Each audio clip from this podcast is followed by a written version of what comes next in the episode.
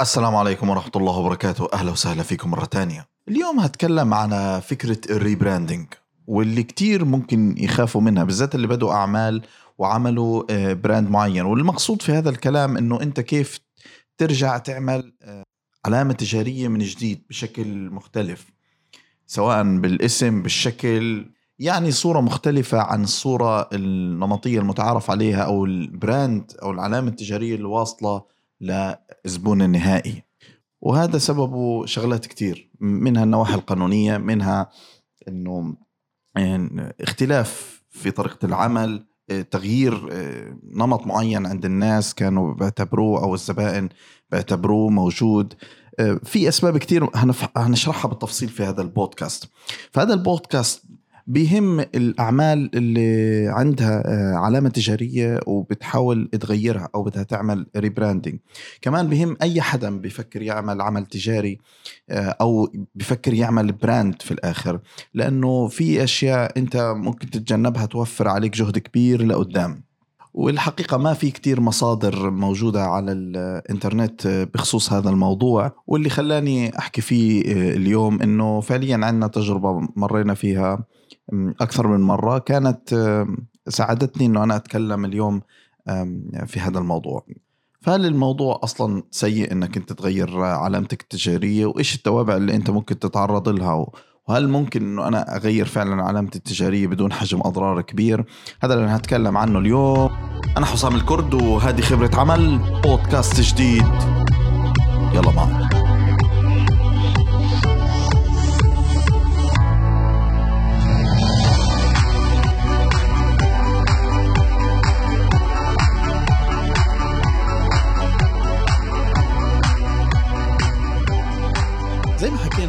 اسباب كتير آه، إنك أنت تغير العلامة التجارية. آه، منها إنه يكون عندك أسباب قانونية وهذا كتير منه بيحصل. يعني مثلا تكون أنت مسجل باسم معين وتلاقي إنه في علامة تجارية قريبة جدا آه، مسجلة بالاسم نفسه.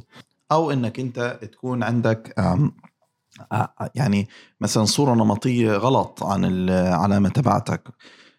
مثلا الناس اخذوا انطباع مش كتير كويس عن العلامة هذه و وإنت بدك تغيره أو إنه شايف فيها صعوبة كبيرة على على فهمها.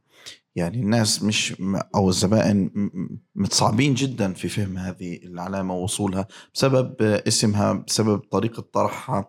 فأنت محتاج إنك إنت تغيرها. وهذا الكلام كله بيجي بعد إنك أنت باني الإشي يعني باني أنت العلامة التجارية وبدك تغير آه، اسمها أو تغير النمط تبعها.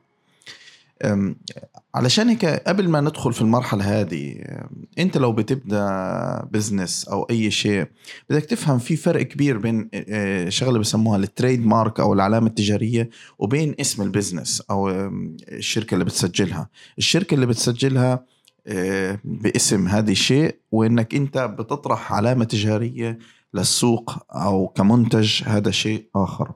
وبالتالي مين الأقوى؟ هيكون هو طبعا التريد مارك اللي بتظهر عند الناس. فأنت ما بتقدر مثلا تروح تسوق أي منتج للناس. وبالآخر يكون في علامة تجارية نفسها موجودة في السوق. أي منتج بتحب تطرحه للسوق أو تظهره للناس هو يفضل يكون طبعا علامة تجارية في المكان اللي أنت بدك إياه بعيد عن اسم الشركة اللي أنت بتأسسها. هذا قبل ما أنت تبدأ. لكن إذا أنت يعني اوريدي بادي وباني اسم بعلامه معينة و... ولقيت لأسباب معينة إنه أنت بدك تغير هذه العلامة. يعني بس خايف آه، تغيرها لأسباب كتير. لأسباب إنه الناس صارت بتعرفك. لأسباب إنه أنت already يعني آه، حتى ال team تبعك عارف هذا الكلام.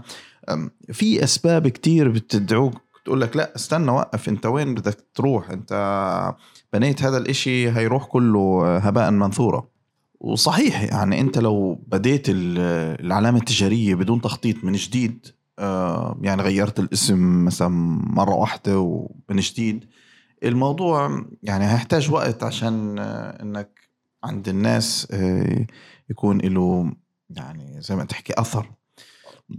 وبالتالي هو لازم يكون في خطة. أنت لما تنتقل من أي علامة تجارية علامة تجارية جديدة لازم يكون في خطة ولازم يكون في زي ما تحكي قصة. بالآخر إيش السبب اللي خلاك تنتقل لهذا الاسم؟ مش شرط تكون القصة بتوافق الحقيقة مية في المية ولكن فيها تناغمية يعني فيها انتقال آه، فيها آه، زي ما تحكي انتقال بسيط واضح. وطبعا عامل كمان مهم إنه آه، أنت عندك تقدم تكنولوجي بيساعدك إنك تتحول بعلامة تجارية جديدة ولا لأ. وهذا بفرق كتير.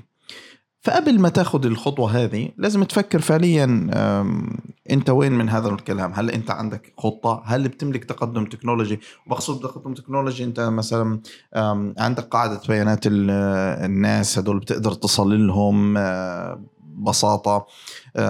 بتقدر تتواصل معهم بسرعة بتقدر تنقل لهم الصورة النمطية تبعتك.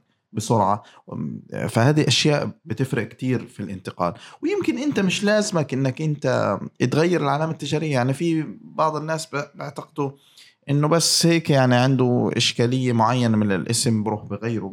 مش لازم دام إنه الاسم دارج والناس متعاونة معاه وما فيش مشاكل لقدام ممكن تحصل بسبب الاسم. زي مثلا إنه يكون في مشاكل قانونية لقدام. علشان هيك آه، لو بدك تعمل ريبراندنج آه، آه، من جديد بدك تفكر في خطة. وبصراحة يعني من الخطط اللي لقيتها حلوة وفادني فيها يعني ناس فعليا لهم وجهة نظر في موضوع تغيير البراند عندهم خبرة إنك تعمل خطة حسب حجم العلامة التجارية تبعتك تدريجية لمدة مثلا خمسة شهور من ثلاثة شهور لخمسة شهور. هذه تكون مدة انتقالية. المدة هذه الانتقالية بتم فيها ترويج الانتقال نفسه. يعني مثلا أنت اسمك إكس بتصير تحط الشعار الثاني بتاع العلامة التجارية الجديد أو الاسم الجديد جنب الاسم هذا. تدريجيا بيصير الموضوع عند الناس بعد ثلاثة شهور بعد خمسة شهور دارج كاسم. وطبعا تدريجيا بتبدأ إيش؟ تقلل العلامة التجارية السابقة وبتبدأ تبرز العلامة التجارية الجديدة.